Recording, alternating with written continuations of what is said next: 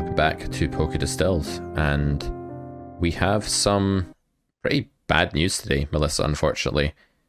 Nothing out of the ordinary. This is what comes with the territory with poker. But you, you are not yourself today. You have had a dreadful weekend poker wise. I can tell yes. from your energy levels that you are suffering somewhat. I can feel it from you because I know you pretty well by mm. this point. I can feel that you are not your normal sort of sprightly and enthusiastic self today. You've got something weighing on your mind.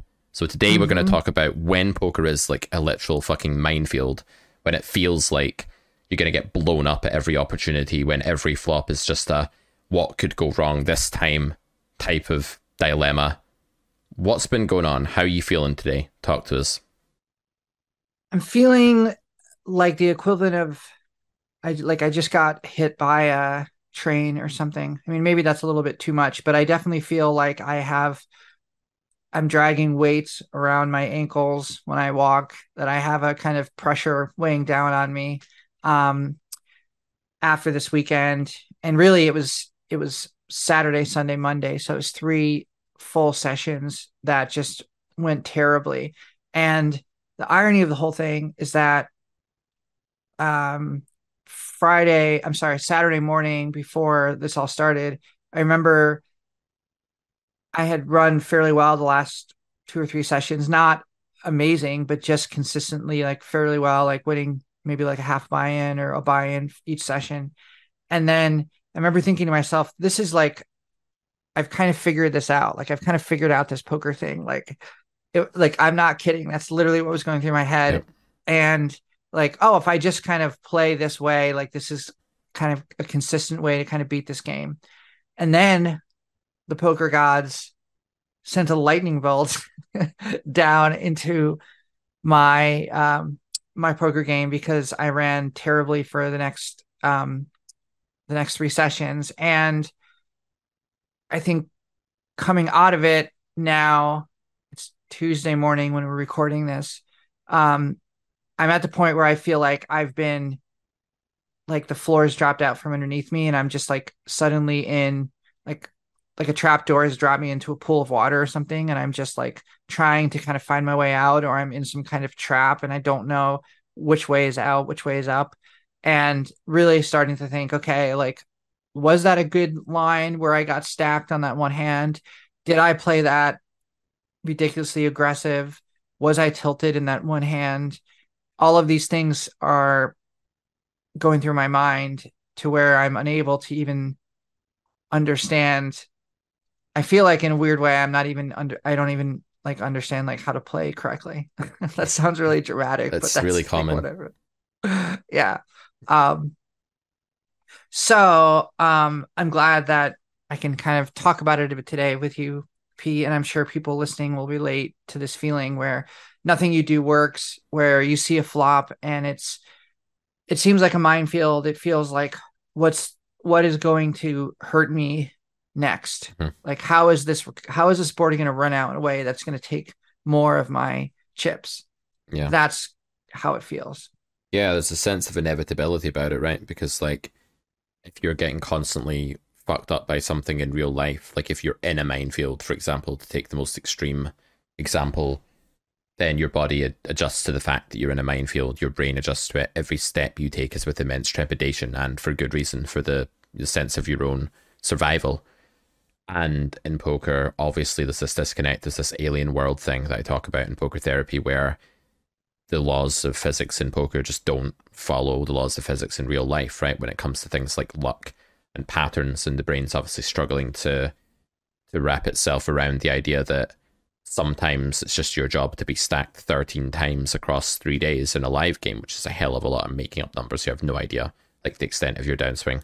But that is sort of unacceptable to the limbic system, right? And to the reptile mm-hmm. brain because they're kind of like, well, if we're in a situation where this is happening to us, then we must be in a minefield or a war zone, or we must be putting ourselves in some situation and we must need to like really reevaluate our life and our understanding of what we're doing. So I think what's happening is that the brain is like way more complex than us armchair amateur psychologists can even begin to comprehend. And it's probably started some process, would be my guess, where it's kind of saying, you should question whether you know what you're doing because this is too much pain to happen if you did know what you were doing. Mm-hmm. So there must be something deeply, deeply Mhm. wrong. And even if you know logically that that's not the case, even if you can look back over those hands and for the majority, you're able to say, no, I played that fine. This was unfortunate. I ran into the top of their range there. That bluff was okay. It just didn't work out this time. Even if you're able to rationalize all of that, your subconscious could still be sending the kind of subtle droning message of, you're doing it wrong. You're making mistakes. You're no good. You need to fix it. Mhm. Otherwise, you're going to perish and this is going to continue. So, that alarm bell ringing sense of self inadequacy is louder and is always going to pierce through the bursts of rationality. They're going to feel extremely weak in times like this. So, even if you do play a hand well and you come to accept that cognitively, that solace, if you can even use that word, might be too strong a word, is going to be so short lived and so fleeting mm. and so like almost dumbed down in it. It's almost like your rationality becomes anesthetized by the brain's sort of subconscious shift, right? And it's just overpowering mm. everything. And I know exactly what it feels like. I've taught loads of people that feel that way. And yeah, maybe you're going to be a bit of a zombie for a few days as you wrestle with this subconscious reaction to what's happened. Just never lose sight of the fact that you understand what you understand about the game, the feelings you've had, the winning sessions you've had, the success you've had. Always try and zoom out. You know, my my friend and Carrot mm. Corner coach James was Akshar. I think it was Akshar actually that said this. Um, he said something like, whenever he's feeling like he's going through a downswing or poker isn't going well in the short term, he looks at all the money he's ever made with pocket aces on his poker tracker, and he looks at all the like thousands upon thousands of dollars he's won with pocket aces, and he looks at all the times he's stacked people, and he remembers when he, he goes through a list actually of why he loves playing the game. He actually said, Pete, I write down in like pen and paper the reasons for which I play poker and what it does for me, like how it excites me and like fuels me mm-hmm. and gets my my subconscious juices flowing. And I think right now it's your subconscious that's struggling, and it's your subconscious that's poisoning your conscious mind with its you know sort of inevitable reaction to this. I think the heavy weight that you describe is very much the brain's sort of shift towards making you question what the hell you're doing, and mm-hmm. It might be good to appeal to the subconscious mind as to why you like poker and why you're good at it and why you feel like it's worthy and you, you're worthy mm. to do it, you know, and do that in subconscious terms, not just conscious terms. So, my advice to you today, as you go through your day and get on with life, would be every time you're tempted to rationalize whether a play was good or bad, interrupt yourself. Save that for when you're feeling out of this funk. Don't do that yet. Just interrupt that and instead go down the path of imagining and remembering the good times. That means getting in touch with the good things that have happened in the past with poker, getting in touch with just the abstract relationship between you and poker in the present. Like, what is that? Just in the abstract, what is it you like about the game overall, independently as to how it's been going? And then what is it you hope for in your poker future, you know, and try and get in touch with all of those sides of it um, and resist that temptation to fight subconscious weight and subconscious negativity and all those emotions with logic because logic isn't going to do shit to those emotions and those those mental states when I that's so helpful and that that appeal to rationality and that appeal to like some external validation of like what's going on here. It's like a life raft, life raft. So like when I got home last night, I literally spent like an hour with a solver just going through hands to be like, I played that right correctly, right? Was that right? Yeah, okay. Okay. I thought that was a good okay. I could do that. Yeah, okay. Which is like so wrong and silly and like not taking into any consideration all the external factors, all the deviations, all, everything else, but just like so desperate for like someone something outside of yourself to give you like a reality check or some kind mm-hmm. of validation. It's like Yeah. and that becomes especially desperate when you're like at least in the situation I was in.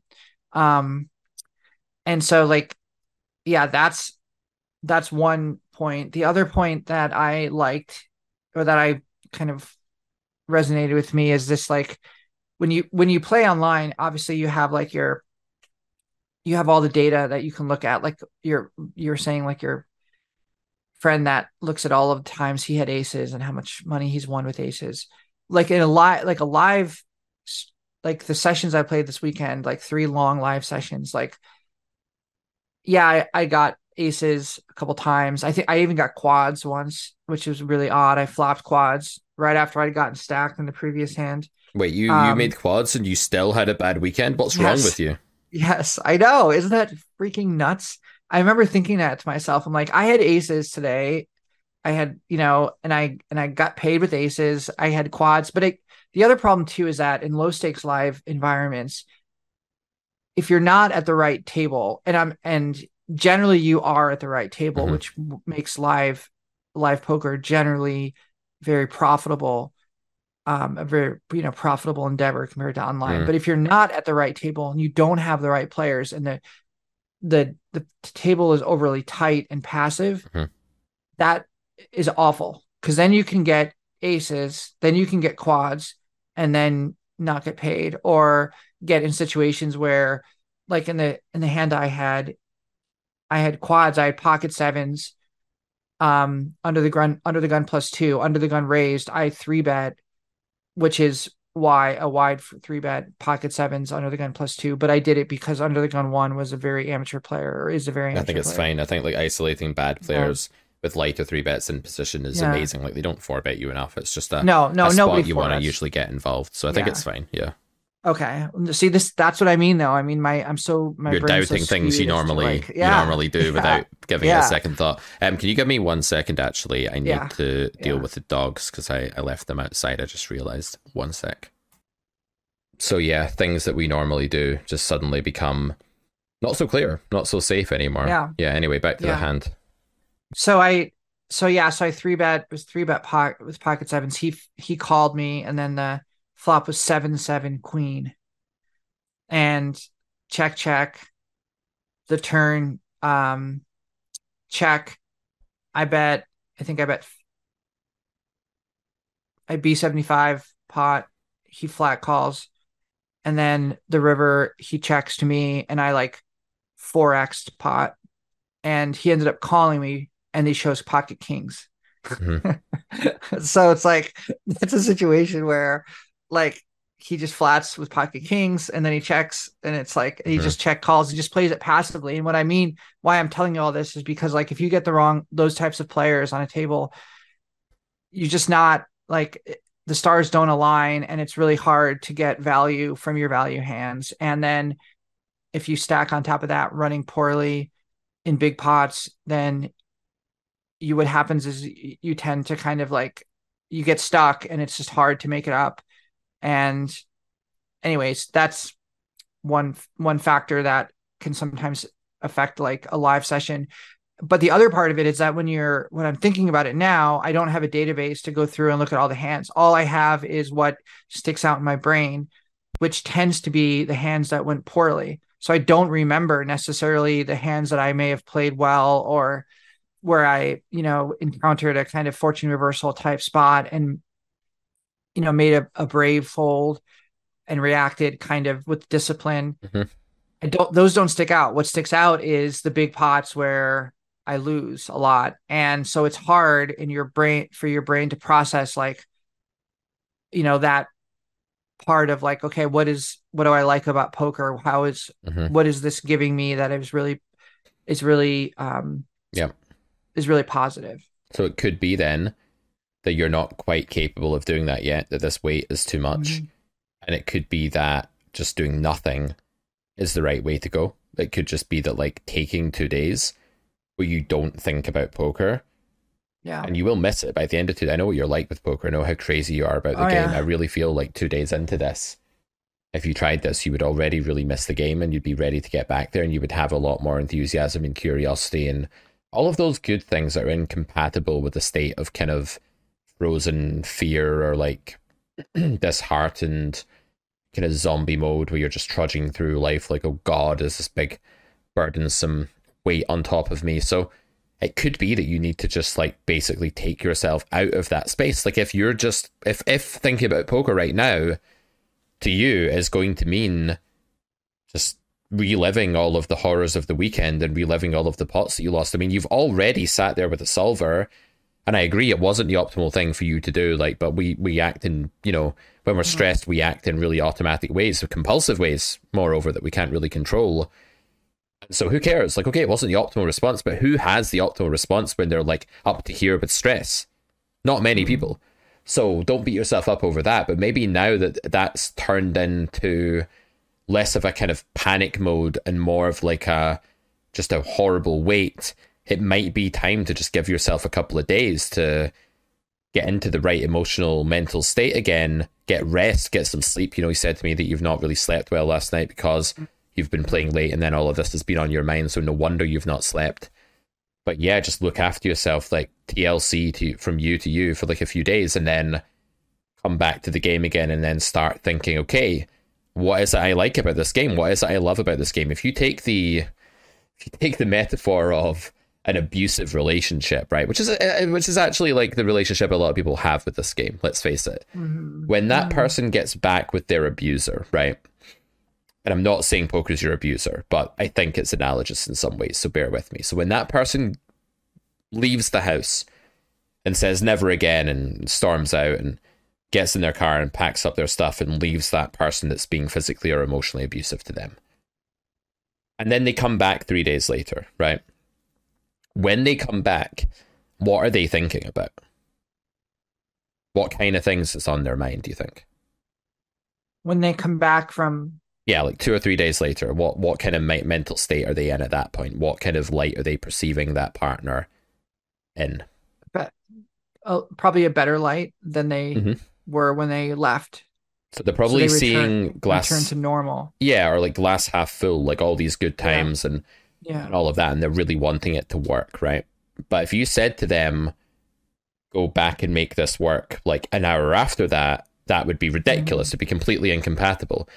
Now, I don't think you should stay with someone that abuses you emotionally or physically. I don't. I think that this is like not an analogy in the sense that, you know, I'm not saying, you know, get back with horribly abusive people in most cases. I think that's awful and you should leave them. But poker creates the illusion of being this abusive, horrible thing that torments you. And maybe it does torment you, but with poker, because it's not a person, it's not acting unethically, it doesn't know what your feelings are. That's where the analogy breaks down. But you could still have one part of this analogy being good, with the other part being like a different thing. So even though mm. There's no morality between you and poker here, where poker has like violated your rights ethically, you might still not be able to go back to it when you have just suffered a ton of abuse from it. So you mm. might be in the phase mm-hmm. right now where you've taken the two days away, you've gone back to stay with family or friends away from poker. And maybe it is right that you get back with poker because poker's not a psychopathic abuser or a violent partner or anything like that. Poker's just an, an object, it's a game, right? But maybe you need the space that a victim of that kind of abuse would need in order to even engage or think about that that person again. So I wonder if like you are just reeling right now. You're just absolutely in the mm-hmm. phase where the the wounds that's inflicted on you this weekend are so are so huge that you do need to just get the hell away from it for a couple of days. Mm-hmm. And then when you come back, you need to make sure that you're in a space where when you start thinking about those hands, you are able to actually say, oh man, here's the things I love about this game. These are the mm-hmm. aspects of this game that I actually like and I fell in love with and I want to spend my life with. Maybe that's what you need to do. Because right mm-hmm. now, I, I do agree. Like today, if you just keep doing this today, I think you're just going to go round in circles. And I don't think this Yeah. is the time to try and rationalize did I play well with sevens? Did I play well with jacks or anything like that? I think it's time to Right. look after yourself first. And that's what I say to all of my students, by the way. If they go on, if they have a bad session, then my advice is generally, okay, let's analyze it. Let's get back on the horse. Let's let's access all of the curiosity and the love of the game and look at all the times you won pots and think about what you want in, out of poker in the future. Let's recharge your batteries, as it were. Let's get your inspiration going. But when that is such a bad downswing that they're actually hurt and they're like a wounded animal, then I will I will agree with them when they say I need a few days away from the game. I'll say that's good. Okay. Yeah. You're probably worried about being the sort of person that goes away and retreats from things and doesn't face the challenge. I know Yeah. you're someone that faces challenges head on. But sometimes part of actually winning a battle is knowing when to temporarily retreat. Mm-hmm. And it might be the case that today we temporarily retreat, and then in a couple of days we start learning to fall in love with the game again and seeing all of the hope and the aspiration that we have and getting our ignition going.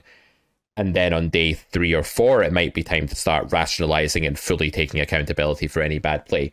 I don't think you're in a, a, frame of mind today where you can bear the burden of taking accountability for bad play. Therefore, don't analyze your hands because some of them will be mm-hmm. bad. You know, that's the tough mm-hmm. love approach. Oh, yeah. Oh, yeah, for sure.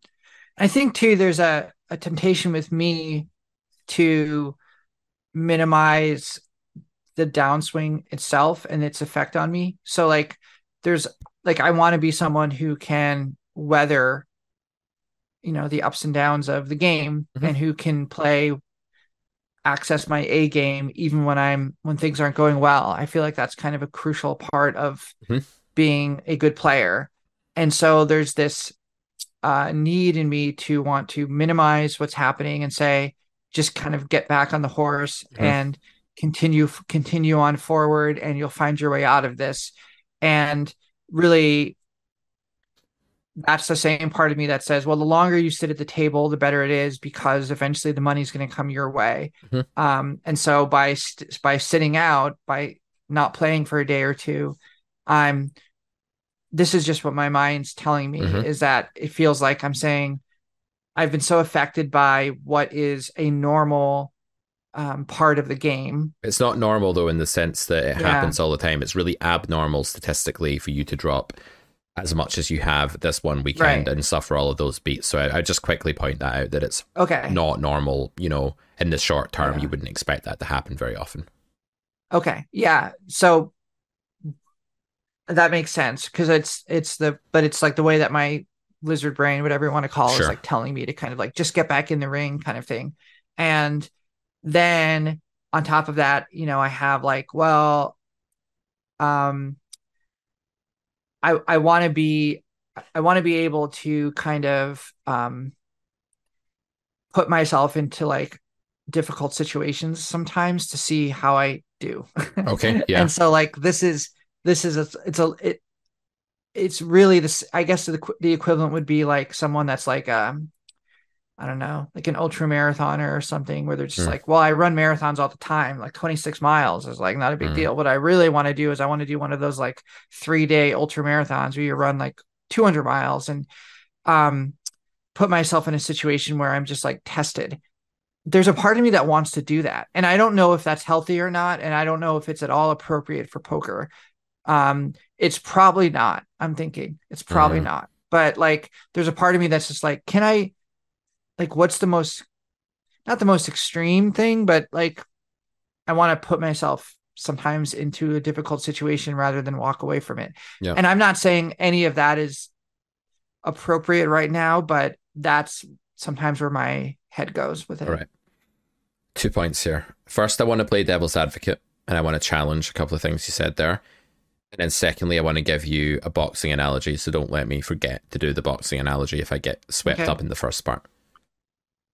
How difficult would it be for you to walk away?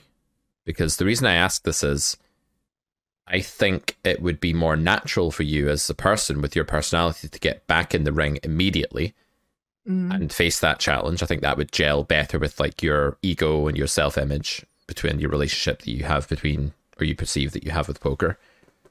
Compared with if you said, I am going to take two days off. I feel like the latter, I might be totally wrong, and I hope you'll tell me if I am. But I feel like the latter might even be more intimidating to you in some way. And although you're framing this as I want to put myself in a tough situation by going back to ah, poker, I have a sneaking suspicion yeah. that that's the easier route for you to take from a deliberative standpoint. Um, I think that's a really interesting concept, and I like the idea of me switching around the challenge in a way that's mm. the opposite. I don't know if that's true, but okay. I like it. Okay. If that makes sense, okay. yeah. I really like it, but I don't know if it's true. I don't know if it's true. To be either. honest, yeah, yeah. Like if you were to, okay, so then put it this way. Let's do the box analogy, then we'll come back to that. Then, right? So sure. let's say that there's two boxers. They're in a fight, and boxer A gets knocked down by boxer B. Right? Gets sent to the floor with like a really, really clean hit, and is like on the deck ultimately it transpires that Boxer A wins that fight, right? The one that got knocked yeah. down. What does the timeline of events look like between Boxer A being on the canvas, sparkled head looking up at the lights, and his hand being raised up by the by the judge, judges, uh, umpires, referee, referee at the end of the fight. What does that timeline look like, and what kind of stages of that timeline are essential? Between when the when boxer A gets knocked out and when the referee lifts up the winner, the, the boxer A wins the fight ultimately, right? So okay. by the end of like, let's say boxer A gets knocked out in like the third round but not like knocked out, just knocked down, right? That's oh, okay. One. I thought that's what was confusing me. He's not like knocked out. Is, no, no, no. Okay. He's knocked down, right? But maybe knocked he's down. maybe he is like hit so hard that he loses consciousness for a couple but he's of seconds. knocked down. It's not like an. It's not like a he, he lost the fight. Right. They don't stop the fight, but yeah. ultimately, Boxer A, that same one, wins the fight. What does that timeline of events look like, and how does it begin? With him getting up and what does that look like? Break that down into more stages for me. You say getting up, but what stages are involved in getting up? What kinds of things happen?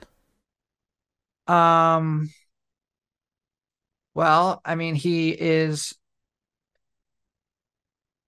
I don't know, I'm not sure I follow. I mean, I guess he just he would just physically lift himself well, immediately like right? he's just like down and then he's like hurt by this punch then suddenly he's just on his feet and he's normal or what does it look like no no it would require like like um refocusing mm-hmm. the kind of like catching his breath mm-hmm.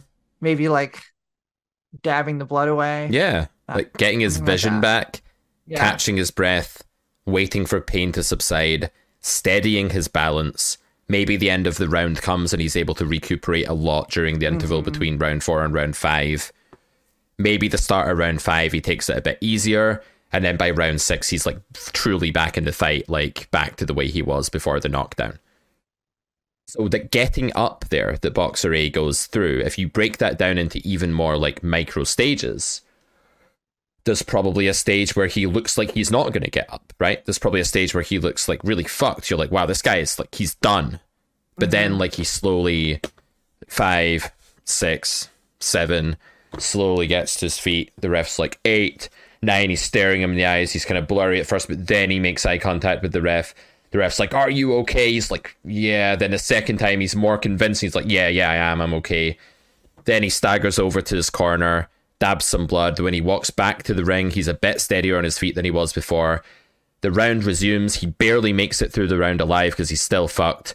But then he starts to recuperate through the rest of the fight. So when you say he just gets up I think that mm. is like so indicative of the way that you're seeing mm. what you should do right now because getting up is mm. not just one fell swoop. Mm. So, what if part yeah. of getting up is not yeah. playing today? What if part of getting up is mm-hmm. those three seconds where Boxer A is just on the ground, slowly regaining consciousness and beginning to move his limbs again? What if that is today? What if tomorrow is yeah. standing up, and what if the next day is getting is the bell sounding and getting back in the fight?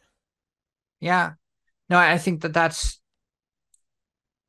that's absolutely right. I think it's also that I'm super zoomed in right now and I look at it like my recovery, that kind of getting back up and that whole process that you just described mm. has to take place in a matter of hours or something mm-hmm. like that. Or like, right. you know, it's like, no, it can take a couple days. Yeah, that's that. not a disaster you know, long term. A couple of time. days, it's not a yeah. long term. So I'll put it this way what if Boxer A gets up so quickly, doesn't even like get his bearings, doesn't get his balance back, doesn't catch his breath, just jumps right back up to his feet, then falls over straight away again? What does the ref do when he sees that?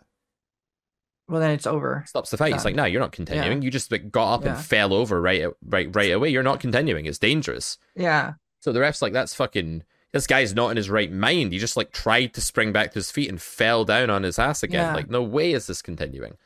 So yeah, here's another point of view, right? And I am strongly playing devil's advocate here for the the point of view of you not playing today, but it's totally your decision. But I want I want to put it to you another way as well. If you play today and you run bad and you play bad and you drop some more buy-ins, how are you going to feel tonight?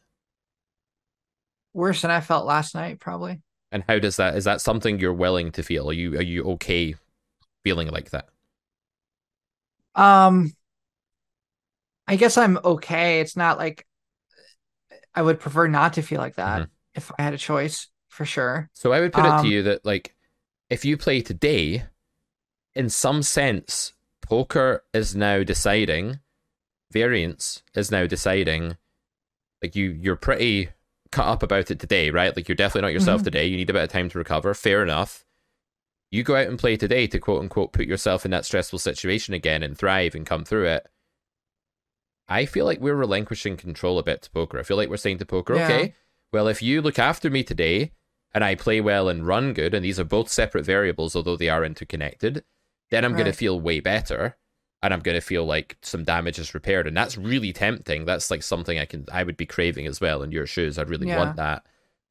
But then poker is ultimately kind of deciding whether you feel like absolute shit in 12 hours' time or whatever it may be. Yeah. And I feel there's Yeah. something in me personally where I'd be like, okay, if a person or thing is able to determine that I feel unacceptably bad later, I'm not doing that thing and I'm not going to see that person. I'm not spending any more Yeah. time with that person. Like I have a boundary and I have a limit.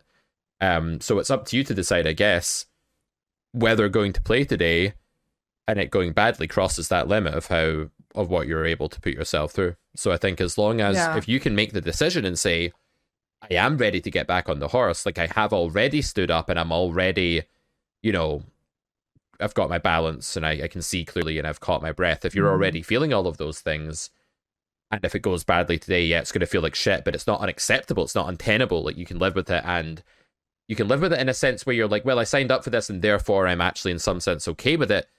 Then yeah, go and play. But if it's going to be more like poker will decide ultimately whether I heal or get even more severely wounded, I don't think that's the appropriate situation. At least for me, it wouldn't be. But Yeah. yeah. I'm I'm, Yeah. I'm mainly kind of just poking and prodding here a little bit. Yeah. to see what you think about that.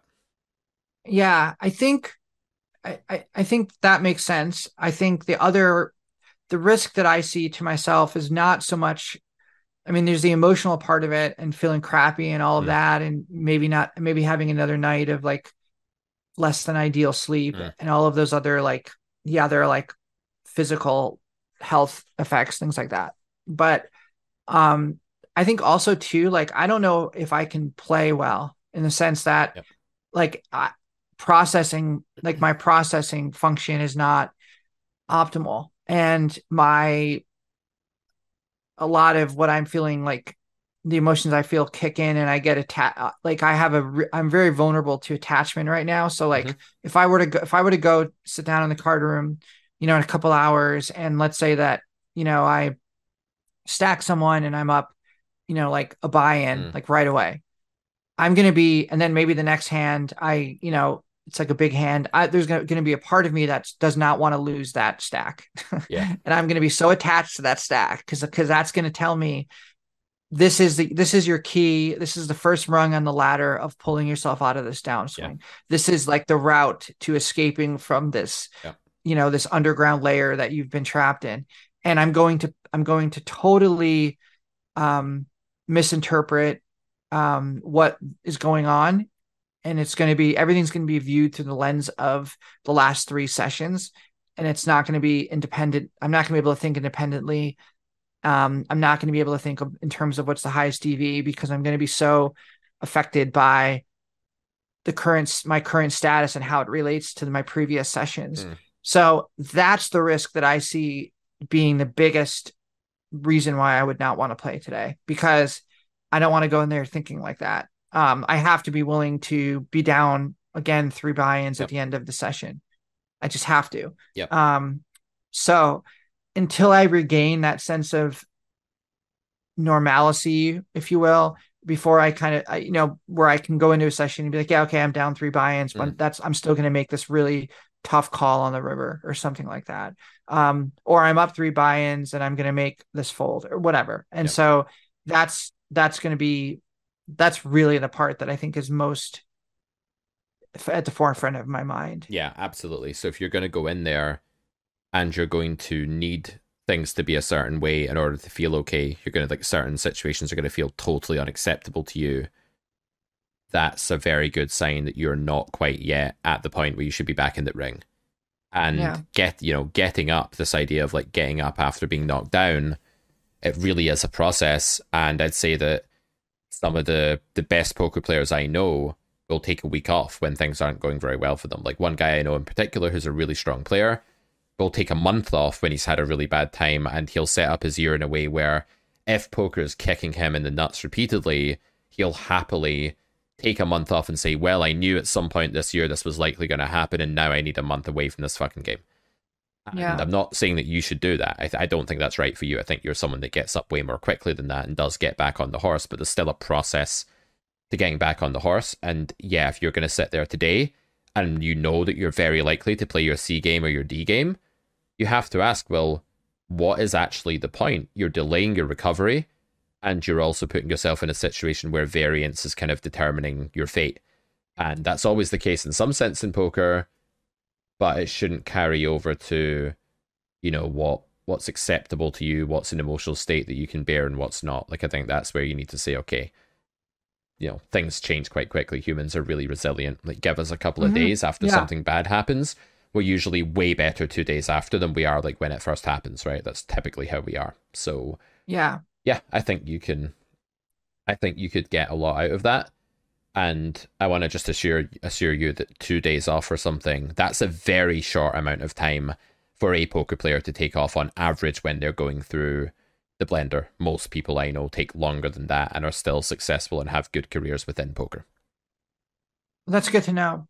That's the other thing uh, I was I think about is that, you know, should this be something that I just play through as a kind of part of like I said earlier, part of the game and like I just have to kind of roll with it. It's like if Mhm. you're you know, if you're any if you're any kind of an athlete and you, you get knocked down and you say, "Okay, I have to now take 3 months off." When it's like, okay, you had a minor scratch, like you're not That's bad. like is this is yeah is this a minor scratch it's not it's it's No. it's deeper than that it's definitely an injury i would say Yeah. um it feels like an injury it feels like it's it's a it's a debilitating um you put that on top of you know lack of sleep and everything Yeah. that is also affecting my thought process and my mood and and i feel like just you know treating treating myself as i would someone who has just gone through you know a very difficult situation. Like you're not going to be like okay like you've just experienced like some kind of trauma. So now like get right back on the horse get right back into it. Like you would never do that to a friend. You would never No. Or a loved one you would say take take time you need time Yeah. to recover and i think putting into that context is a lot more is a lot more helpful to me rather than to mm. kind of think well this is just a part of the game i mean it is a part of the game but Yeah. i think not minimizing the the wound and the injury No, absolutely. And I think like taking two days off when you've been running that badly and when you've had like a really dire stint of variance is not very long to take off. I feel like it's it is in a sense just getting back up. I think it's part I think the two days is just part of getting back up. But we have to start putting it into perspective. Like I agree that you know, if you're worried that taking three months off would be highly inappropriate and damaging to your livelihood and longevity as a poker player, I would agree with you. That would be an absurd reaction to this. Taking three months off because of this would probably mean that you weren't cut out for the game and you should go and do something else if you felt you mm. had to. Other stuff aside, obviously, if you were going through other stuff in your life or mental Right. health, it might be different. But if your normal reaction to like a severe downswing is to stop playing for months, that's really bad. Like you probably will never Yeah. make it in poker. That's not acceptable. But yeah, I mean, you have days off from poker even when you're not running bad. You don't have to play every day mm-hmm. when you're running fine. So you can certainly allocate your days off to days where you would, you know, you would underperform and where you know that you need a bit of time to recuperate. So that's on the topic of taking time off. That's something that, you know, we can say more on, or you can just sort of make the decision on it. But there's other aspects of this as well that we could talk about. So I don't know if you want to move on from that part or if you've got Yeah. like some summarizing things to say or whether we just move on. um no i think we can move on i think that was helpful Okay. with regards to the time off Okay, so let's talk a little bit more about what happens to our game when we're running bad, like how we're likely to feel at the table. Let's return to something we talked about a few weeks ago, which was about poker biases. So, Mhm. how during this downswing and this sort of weekend of running terribly, have your biases towards aggression reemerged? Because I said to you, I said something pretty blunt to you, like before we started Mhm. recording the call, where I said like I didn't actually like you and I didn't want to do this podcast anymore. But, but no, that's not. I'm just kidding. Yeah. Um, what I said was, I said to you, Melissa, you are a player who whose tilt is aggression. Aggression is your Yeah. tilt. Like when you are playing your F game, or your E game, or your D game, or your C game, when you're not playing optimally, you tend to raise in spots where calling would have been better, or bet in spots where checking would have been better. Has Yeah. that reared its head again? And if so, how? And what are you going to do over the coming weeks to to get that in check? If if so, Yeah, it has it has come up, but it has not come up as dramatically as it did six months ago. I think it's come up, but it's so it's not like completely I'm not completely free of this bias, but I'm certainly aware of it and I it's not as it doesn't affect me as much as it did before. Yeah. But I will say that um when it does come up in specific spots, um it is my I do feel like it sometimes is my default. Yeah. Um, because I feel like there's a part of me that I just instinctively feel like most players in my pool don't want to get into big pots and also are not used to it. Like it's a really foreign world when I Mm. four bet them Yeah. pre. Um, it's a really foreign world when I'm, you know, over betting turn and river or something like that. And so there's a there's a my bias is I want to put them in that world a lot. And and then because I want to put them in that world, I react accordingly and then when it goes wrong, it you know, it's quite dramatic because the pot's so big Yeah. that I've made big. And and so I think that has definitely come up, but it doesn't come up so much in the way that it used to, in the sense that before it would come up because I would get too committed to the pot, right? to the chips in the middle. I would get, I would feel an almost emotional attachment. Like I need that. I need to drag that my way. Hmm. Now it, it's more about, well, I just want to outplay this person in, in a spot that is a lot of, you know, it's like a high pressure spot or a high stress spot. Like I just, I want to get into that world with them and I want to outplay them. Mhm. And so there's a bit of ego. There's a bit of, my natural competitive spirit and there's and i don't think it's all unhealthy to be honest with you It's not. i think It's all a lot But- it's healthy. Yep. but um but that's definitely my bias when i feel like variance is kicking me Yeah. kicking me over and over again i think well then screw variance like i'll do my own thing Yeah. So that might be the unhealthy part, right? That part Yeah, there. But I do think like exactly, generally the fact that you do that, the fact that you're like, oh, you don't like playing for like nine hundred and fifty dollars in a four bet pot. Guess what? You're gonna have to, buddy, because Yeah. I'm gonna take you into that deep dark forest where two plus two equals five. And you Yeah. we could go on with the Mikhail Tal quote, but you get the picture. I love that about your game. I think it's a real edge, and a lot of poker players are lacking that killer instinct, you know, that cutting edge thing where you're like, well, maybe you know, this will be high variance to me and there's some risk and sometimes I'll get stacked doing it. But I know that you are going to crumble way more than I am if we go into this landscape. So let's mm. let's go. I love that about your game. And I I think it's really important to separate here the good parts of this that are healthy from the bad parts that are unhealthy. So this bit about I'm going to make my own variance. I think this is the the root Yeah. of it. Let's explore that a bit Yeah. further. So what does that look like in the context of how it would manifest in a hand of poker and then like why is that so harmful?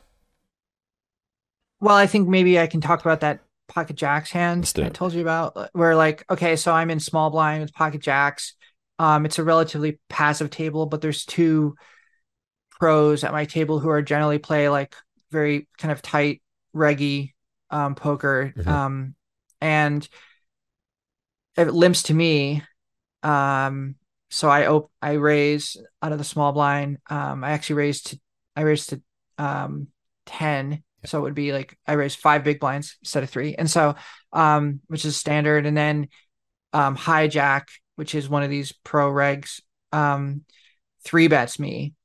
Mm. and it was a limp three bet. And that's normally in like a li- I, I don't know if this would ever happen online but like in a live setting especially at low stakes live this is generally like a sign of like a strong hand so they they do this as a, a kind of tricky Okay. you know trappy kind of thing i find it i find it completely obnoxious and i I, I would never engage in this kind of like in this kind of i think it's an embarrassing play but anyways um That's so people funny. do it Let me ask one thing. So when you say reg, I think a lot of listeners right now are thinking regs don't do that. So I think this depends on your definition of reg and their definition of reg, right? So maybe when we say reg, we mean relative to the punters, like to the fish, they're Yes. better players, but they're certainly Yes. not like a studied online solver No. using reg or anything like that, right?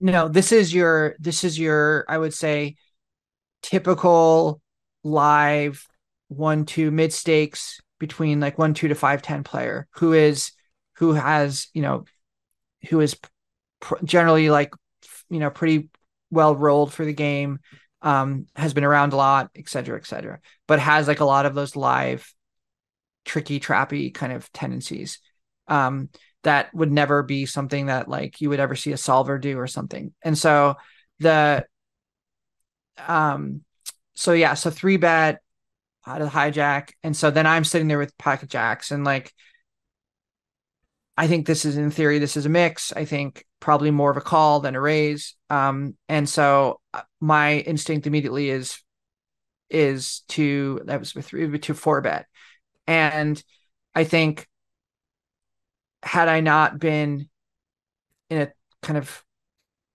if I had been thinking clearly, I think I call here. Yeah. 100% of the time. Yeah. Not 100%, but very high. Well, I would say 100%. I mean, don't mix in 10% of what you think is probably an inferior play, right? So I get what you're saying. I don't know like, if it would be an inferior play against all players. I really don't. I think that this is, I mean, out of the small blind, I don't know. Um, despite the fact that he limped raised, it's not 100% certain that that's always strong. It, It doesn't have to be. strong. doesn't have Yeah. to be. So Yeah. if you open jacks under the gun in six max cash, right? If I retreat into my Yeah. own fort here that I know better, Yep.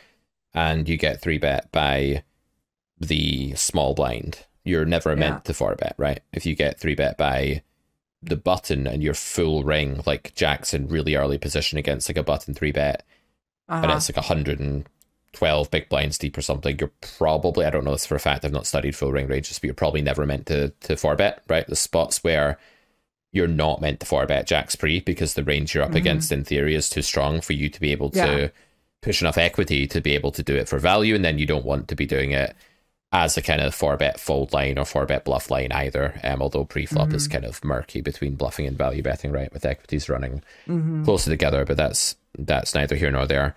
So in principle, there are spots where jacks is weak enough that it's just a pure call against the three bet in game theory. Now, if we're going to posit that limp raising strategies are generally way too strong, like they're underbluffed and they're stronger than normal three bets, and I think you would accept that, right? That a limp three bet is stronger than a normal three Yeah. bet then it seems really likely to me that we're just in a world where we call 100% now. In theory, if Theory knew his range, Theory would probably tell you to Yeah. only call. So it's not the case that he needs to never be bluffing or that he needs to have like a like a known 100% just really strong range for this to be the case. We just need to think it's more likely than not that Jacks would become a pure call against this average range Yeah. in order to Yeah. pure call jacks, right? So one way I would get you to like fight back as like fight back against your aggressive impulses would be to say, is this actually a mix? So before we start with the premise of given it's a mix, I'm going to do this because I feel like it in this moment or because of X, Y, Yeah, and Z yeah. things I can justify it with. Maybe it's not a mix to start with. You know, a lot of the aggressive plays you're making are probably not a mix, but you're starting Mm-hmm. from the premise that they are theoretically a mix.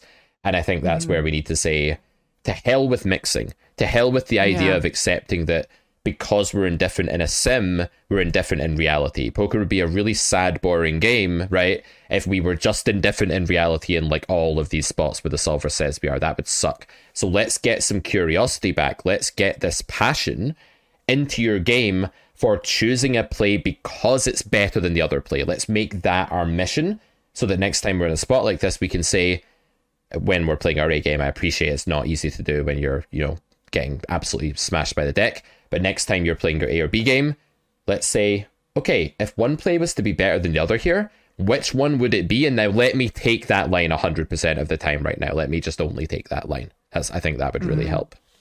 Mm-hmm. Mm-hmm. I think that's really helpful. And I think baked into this aggression bias is a kind of I don't want to call it like a solver bias, but Mhm. like a, a like a reliance on like in my mind, I literally see that little square Yep. that has like the color, like you know, like half of it is red half or whatever. salmon, like- half green. Yeah. yeah like i see that in my mind and i'm like okay this is what i can do here and but i i think you're absolutely right and the bias that comes in the way it manifests itself is that i then four bet Hmm. and get jammed on. Mhm. And I'm in a in a spot now where I have jacks and we're I think we're we are 400 big blinds deep, maybe even more. He might have had more than me. We're just like ridiculously deep, you know, in, in a cash game, and Yeah. it's like, you know, it's just a it's just a stupid spot to be in. It's a it's a what it does is it creates problems that I didn't need to create, and it Mm. makes life more difficult for me, um, when it happens, like it did. And so Yeah. like that's the way that the that the bias manifests itself. Yeah, okay. So at the time then when you choose the aggressive action, so we've talked about the first premise of is this actually indifferent theoretically? Like if theory knew my opponent's range, would it really tell me that I could four bet here?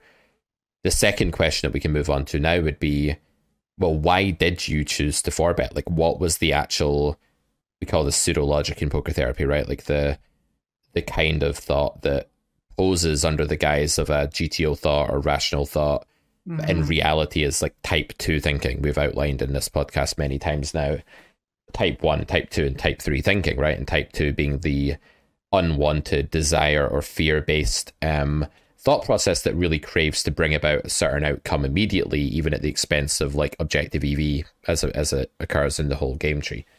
So, what is the pseudo logical thing that you say to yourself there that makes you just decide to four bet in that moment? Because I would put it to you that when you decide to four bet, if you're not looking at the second hand on your watch or looking at your suits or rolling some dice secretly behind your your cards, you are in fact taking a pure action. So I'd put it to you that when you mm. four bet, you're not mixing. You can say, well, I, I could have I would call here sometimes, but in that moment I don't think you're ever calling because you didn't do any randomization and you ended up raising. Mm-hmm. So I'd put it to you that you were pure raising. So what was the thought that got you to pure raise that hand in that spot? when in fact it's probably a pure call. So let's go to that. Is there a culprit thought that we can pin down such that if it comes up in future, we can sort of see it again and catch it in the act? Um, I think part of it was player dependent. I felt like, um, I don't know. I'm not sure if this was correct or not, but my thought process was like, well, I want to, you know, I'm uncapped here. Mhm. If I four bet, and then I want to go into a four bet pot if Mhm. he flats uncapped, um, Yep. out of position, and and then I also felt like, um, I just thought it was it was likely that um if if he jammed I, I felt like it was probably a low chance that he would jam and I know that that's not consistent with my earlier analysis of him of the limp raise Sure, but we're just recalling what what, what Yeah. went on in your head at the yeah time. Yeah, but that's not- what went through yeah. that's what went through my mind so I felt like yeah um but I also felt like well there's sometimes where I can call here and there's sometimes when I can raise and this is a time when I want to raise for these reasons like which we already went through Yeah. And then the thing with that is that the reasons that you specify, I want. I think the second one about like if that was true that you're not going to get jammed on often, that would Yeah. make sense in that context. I think we can reject that premise now and say, well, actually, if we think the range is really strong, we'd get jammed on at higher Right. frequency. right But then the second one about like I want to play a four bet pot, I'm uncapped. That seems like the kind of logic that we could use in any situation. I could open the button with eight deuce off and say I'm uncapped. I want to play a pot. right So those two thoughts, I think they could be applied to any situation to justify something. Therefore, they can't even be close to sufficient for anything. So Mhm. I'm not bringing that up to give you a hard time about the technical poker thoughts you had. What I'm trying to do here is focus in on the thoughts that you frequently have when this bias rears its head and when it causes you to make mistakes so that next time they ring a bell, right? So that the next time you say something like, mm-hmm. I really want to play X size of pot with this player right now, you can say, okay, but that's not sufficient. And I better go back and really make sure that this is indeed optional before I go ahead and do that. Because it's not like a, that's not a particularly strong factor if we might be wrong about whether it's even an option in the first place, right? So these are sort of alarm bell ringing things that might be symptoms. You might say, well, okay, I have diabetes, right? I don't have diabetes, but let's say I did, right? There's probably certain symptoms that diabetics get that let them know that their insulin is low and they need to like, you know, take the the insulin injection or whatever, or there's probably warning signs and red flags, right, for a diabetic. Um, same with someone with asthma or something like that. There's warning signs when you're having an asthma attack. If you're having a aggro bias attack, there are probably rashes Yeah. and sniffles and coughs and things that go along with it. What are they? Like, let's treat this like it's a medical condition. And that means that when you're playing your A game and you come back to poker again, you can maybe catch these at the or at the original sign of the symptoms appearing and yeah, go even further on the path to eliminating them. I think at least this culprit thought analysis is so good because once you've exposed the thought mm-hmm. as a culprit thought, you've done it in the cold light of day, and moreover, you've done it in front of the thousands of people that are going to listen to this on Spotify, right? That you're actually going to be able to have that resonate with you more in future. So definitely always like write out, guys, watching this at home or listening, your culprit thoughts at the time when you make a play. Don't just jump to, oh man, I always do that. The stupid desire made me do it. There will actually be some like pseudo logical excuse that's going on usually. And if you can figure out what that is, next time your brain goes into that crafty, conniving mode where it tries to make you do something to justify a desire, hmm. you catch it in the act because you're like, aha, not this time, buddy. That's the thought that leads me down this erroneous path. So it's worth doing. But yeah, maybe you take a couple of days and then it's time to go into all of those hands and do that sort of thing as honestly and Yeah. objectively as you can. It still might not be the right thing to do it now, even though we are having this discussion. Yeah. I think what's really helpful for me, which I don't do enough, and when things are going well, I don't do, but I think when things are going poorly, it would help is just to write out my thought process. Like, even if I'm not going to share it with anyone, just for my own benefit, because a lot of times that thought process at the time feels like the most clear, rational kind of process in the world. Um, but in when you look back at it, you can see all the holes in it. You can see, Mm. okay, this was this was faulty, this was insufficient.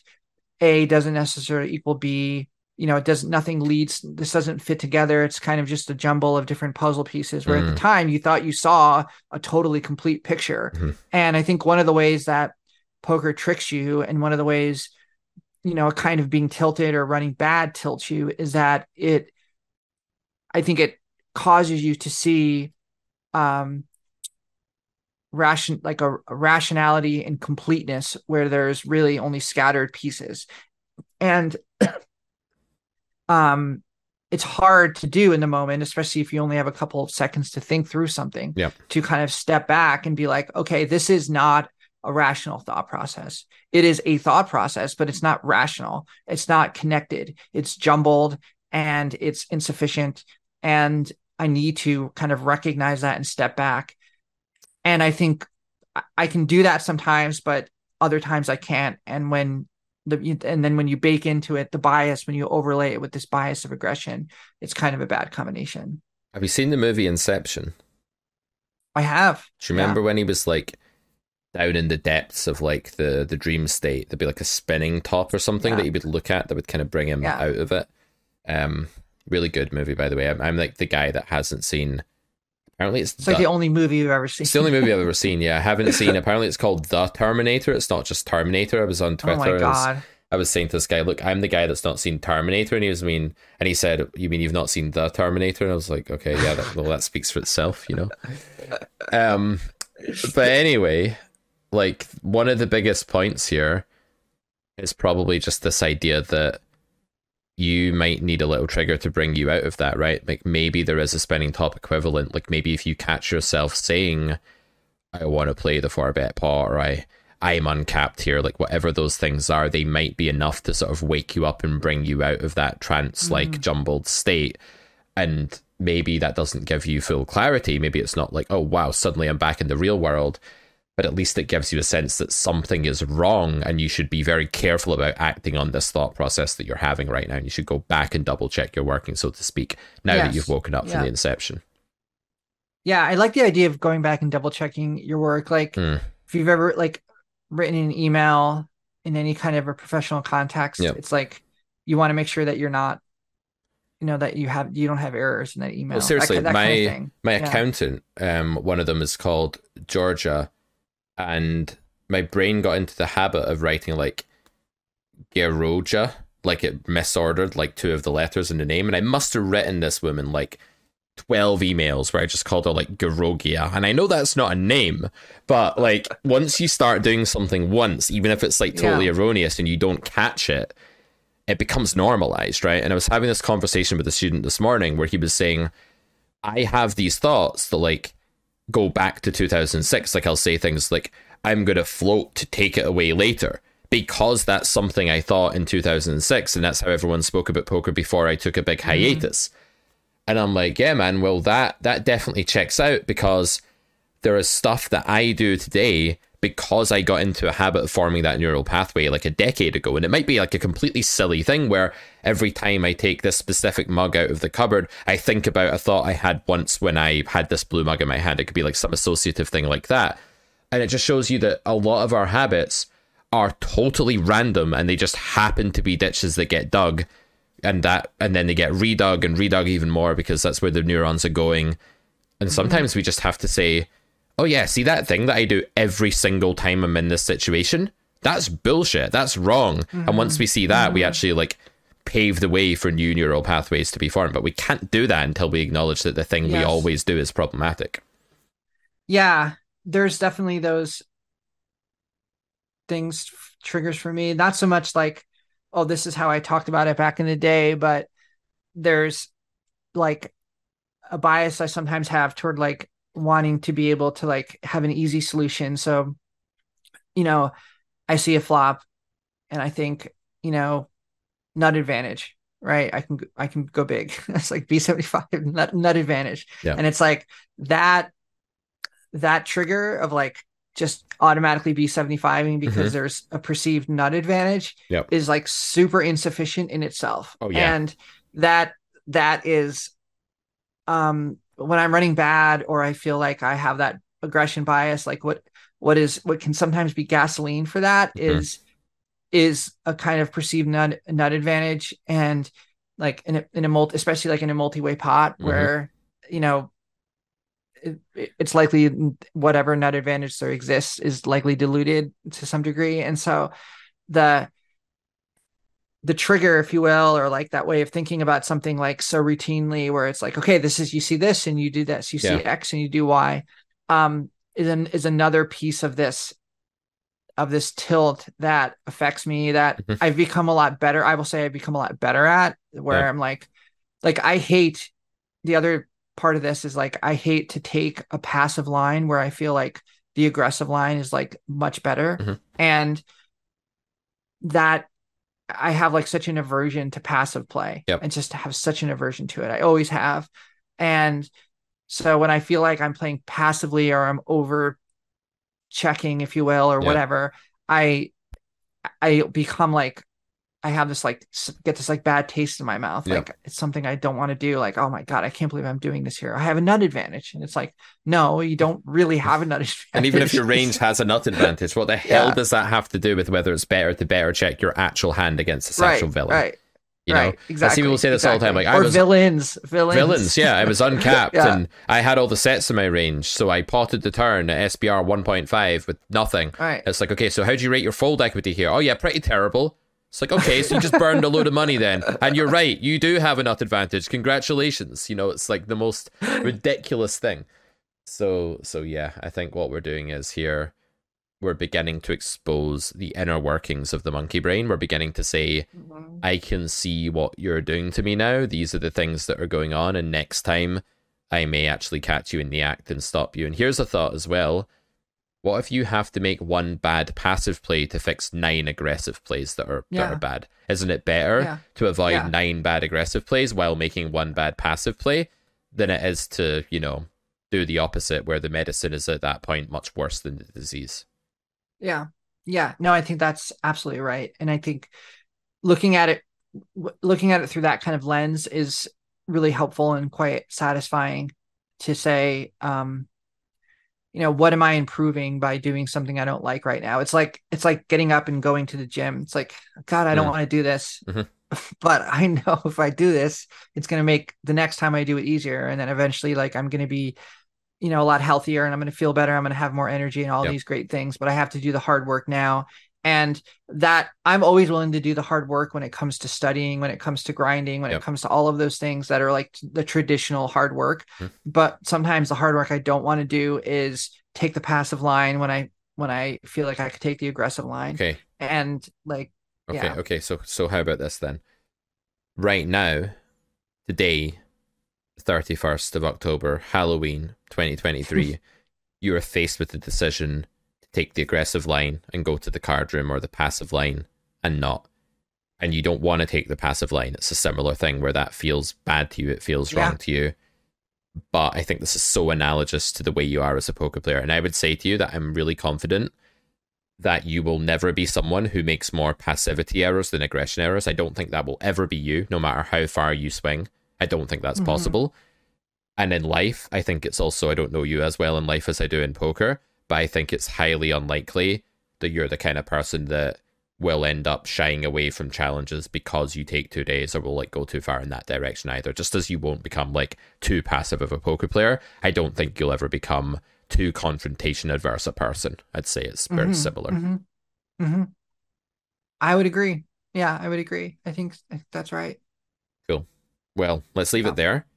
I think this is hopefully going to be useful to the audience as well. And thank you, Melissa, for like being so open and honest today about your own personal experiences because a lot of people wouldn't feel cool about coming on a podcast. I know this is your podcast, so maybe it's easier, but talking in front of loads of people about something that's like quite unpleasant, you know, traumatic in the poker sense as much as poker really can be, um, in the short term at least where it's probably not a great thing to talk about. It's probably not the most pleasant thing to talk about in this context. Mm. So yeah, definitely thank you for sharing it all with us. I'm sure the audience will will be grateful as well for you sort of showing what you're going through here.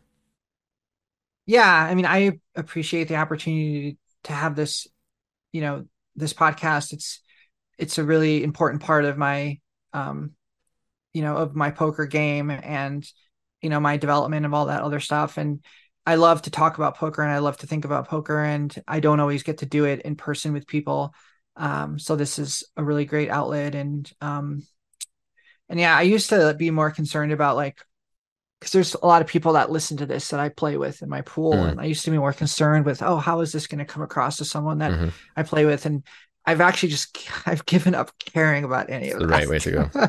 Yeah, yeah. I think like I would like to stop doing Pete versus Troll as well because I've actually I'm just so bored of Pete versus Troll Yeah. and I'm so bored of trolls because it's just the same not saying the people you play with are trolls by the way. I'm sure they're lovely and they're no, not no, they're no, not no, those same no, people. no. The uh, exact But- opposite of trolls. Right, but it still comes down Yeah. to like caring what people think or not. Right. And I think that like if anything, the comment section and just the the kind of vitriol and the brain dead, um, sort of absolutely generic, samey nature to all of the those troll comments. Like I think we did like a few episodes of it. It was just the same fucking troll comment like every time. I think it's the same dude just Yeah. in his basement, like just sat down there in the dark, writing the same thing in multiple accounts, man.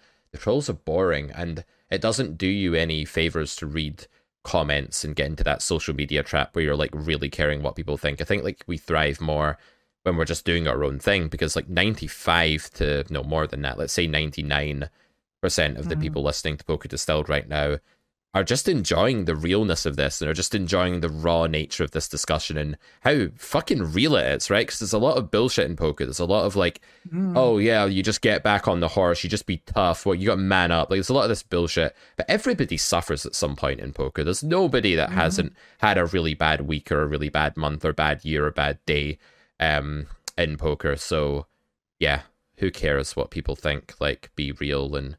I think you'll heal a lot more by being totally open and honest about it than you will by pretending that it doesn't phase you and jumping back into the mix and saying I should be fine. I should just not let this affect me at all. It's better to be to be honest and say that yeah, it's a wound and let's treat the wound and then we we get back to it, right? We're not saying like let's run Yeah. away. We're just going to treat the wound and then I'm sure by next week you will be ready to flip the tables on me because we are going to do a Pete returns to poker special podcast. We're going to talk about all of the thinking that I've been doing about actually playing volume again and about the fact that my game is suddenly out the woods. It's like way, way better than it's been for so, so long. And I didn't quite realize how much making the carrot poker school and spending so much of my days on theory fucked up my ability to actually play poker. Um, and now I'm kind of able to get back in touch with that intuitive side that used to serve me so well, that hand reading creative side. Um, so I'd love to talk to you a bit about that next week, Melissa, when we do the Pete returns to poker or returns to the grind, as it were, segment. Yeah, I'm super excited for that, and really, and I'm also really happy to learn that you're returned to the grind. I think it's gonna be it's gonna be great. And I look forward to discussing. Yeah, 2024 is the year where we hopefully start playing a lot more than we have in recent years, and and yeah, we'll say more about that next week. Okay, guys, you know where to find us on Spotify. Please do leave us a rating. Five stars would be very much appreciated. Leave us some comments, likes on YouTube as well. It really helps. And yeah, that's all I've got. We'll see you back here, same time next week. Bye bye. See you later, guys.